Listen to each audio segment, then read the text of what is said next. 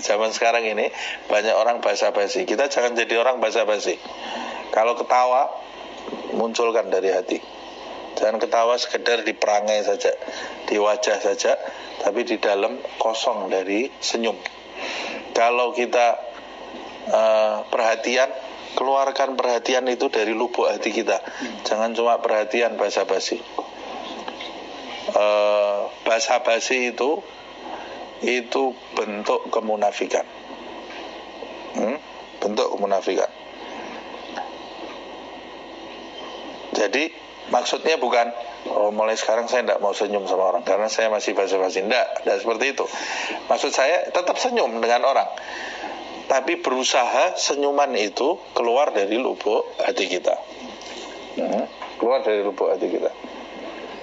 Uh, jadikan yang nampak di wajah kita itu terjemah dari apa yang ada di dalam hati kita. Jadikan yang nampak baik-baik di dalam perangai kita, tingkah laku kita muncul dari sanubari kita, muncul dari hati kita. Bukan yang nampak dan yang dalam itu berlawanan. Karena itu sifat munafik, itu sifat munafik.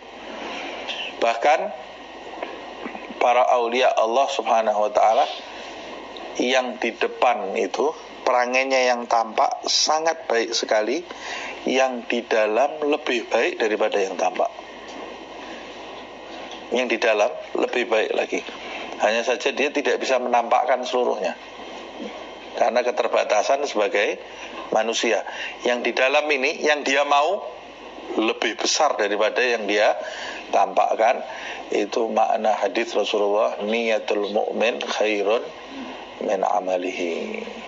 Niatnya orang yang beriman itu lebih baik dari amal perbuatannya. Bukan maknanya perbuatannya buruk niatnya baik tapi perbuatannya sangat baik niatnya lebih baik daripada perbuatannya.